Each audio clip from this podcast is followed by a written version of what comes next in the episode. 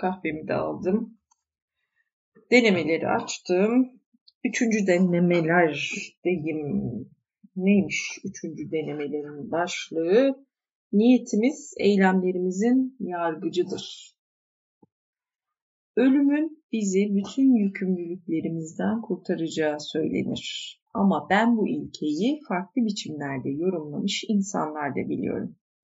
İngiltere Kralı 7. Henry, İmparator Maximilian'ın oğlu ya da daha görkemli bir deyişle İmparator 5. Carlos'un babası Don Philip'le İngiltere'den kaçıp Hollanda'ya sığınan Beyaz Gül lakaplı düşmanı Suffolk Dükü'nün kendisine teslim edilmesi konusunda anlaşır.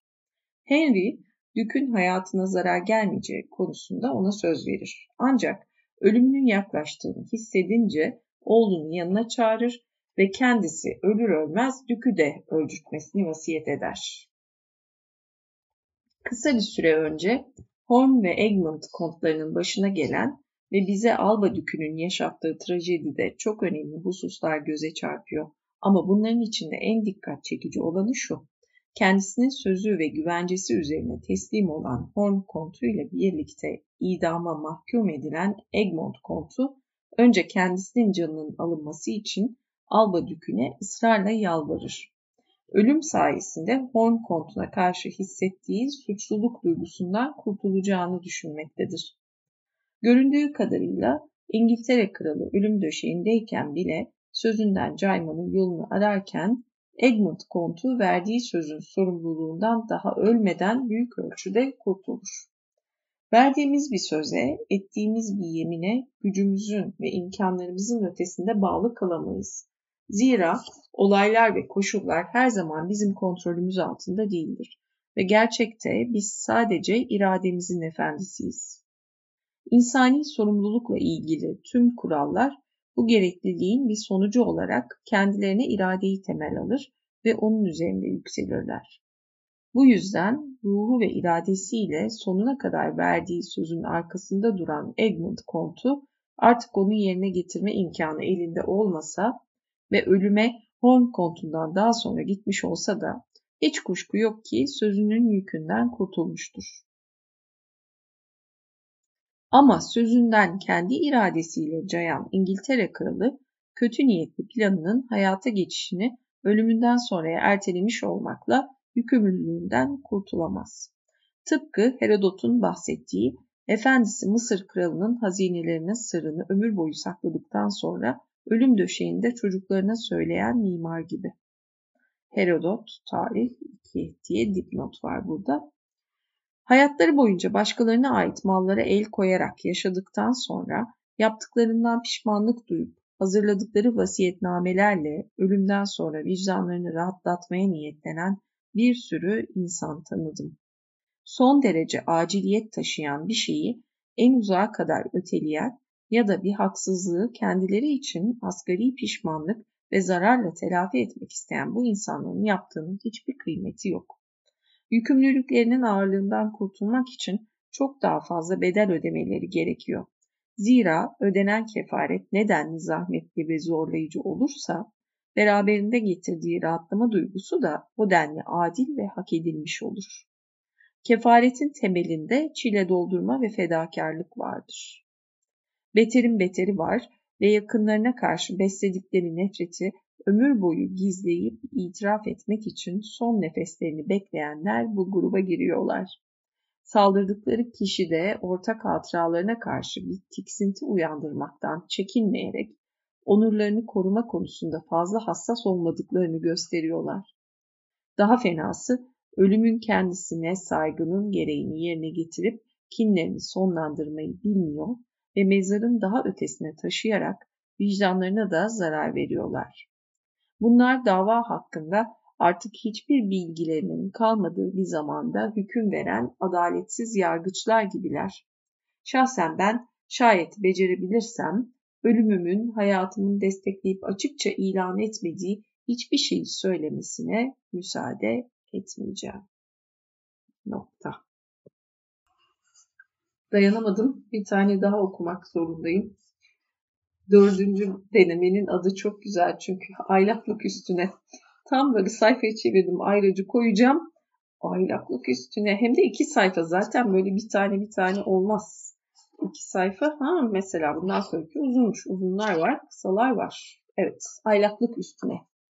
Eğer verimli ve bereketlilerse işlenmeyen toprakların binlerce yabani ve gereksiz otla kaplandığını görürüz.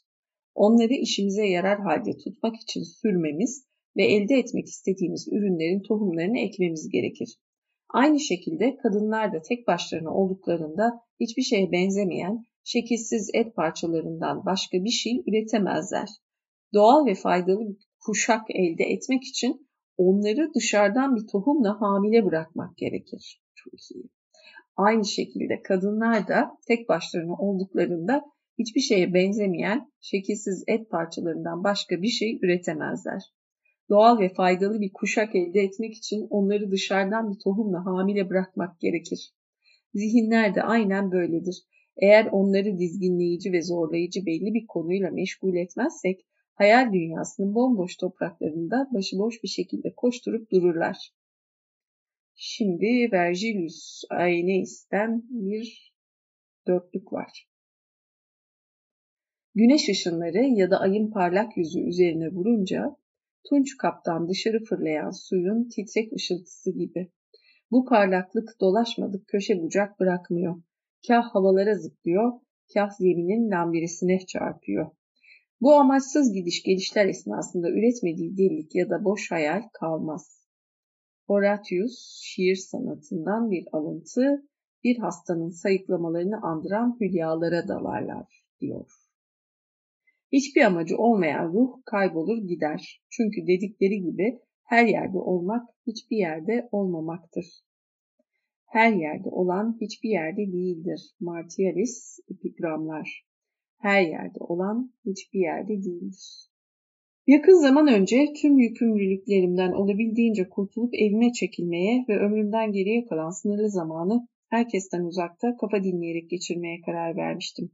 Zihnime yapabileceğim en büyük iyiliğin onu tamamen aylak bırakmak, kendi kendine eğlenmesine, istediği yerde durup istediği yerde geri çekilmesine izin vermek olduğunu düşünmüştüm. Bunları artık çok kolayca yapacağını umuyordum. Zira bunca yılın sonunda zihnim artık daha dengeli ve daha olgundu. Ama geldiğim noktada görüyorum ki Lucanus Farsalya'dan alıntı aylaklık bizi bin tane tuhaflığa iter.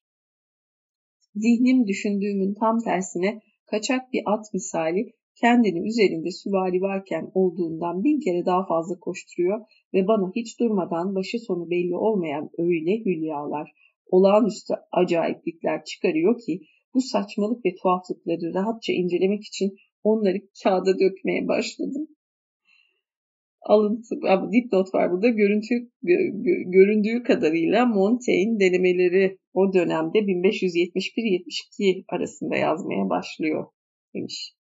Umarım ki zihnim günün birinde bunları görüp kendinden utanır.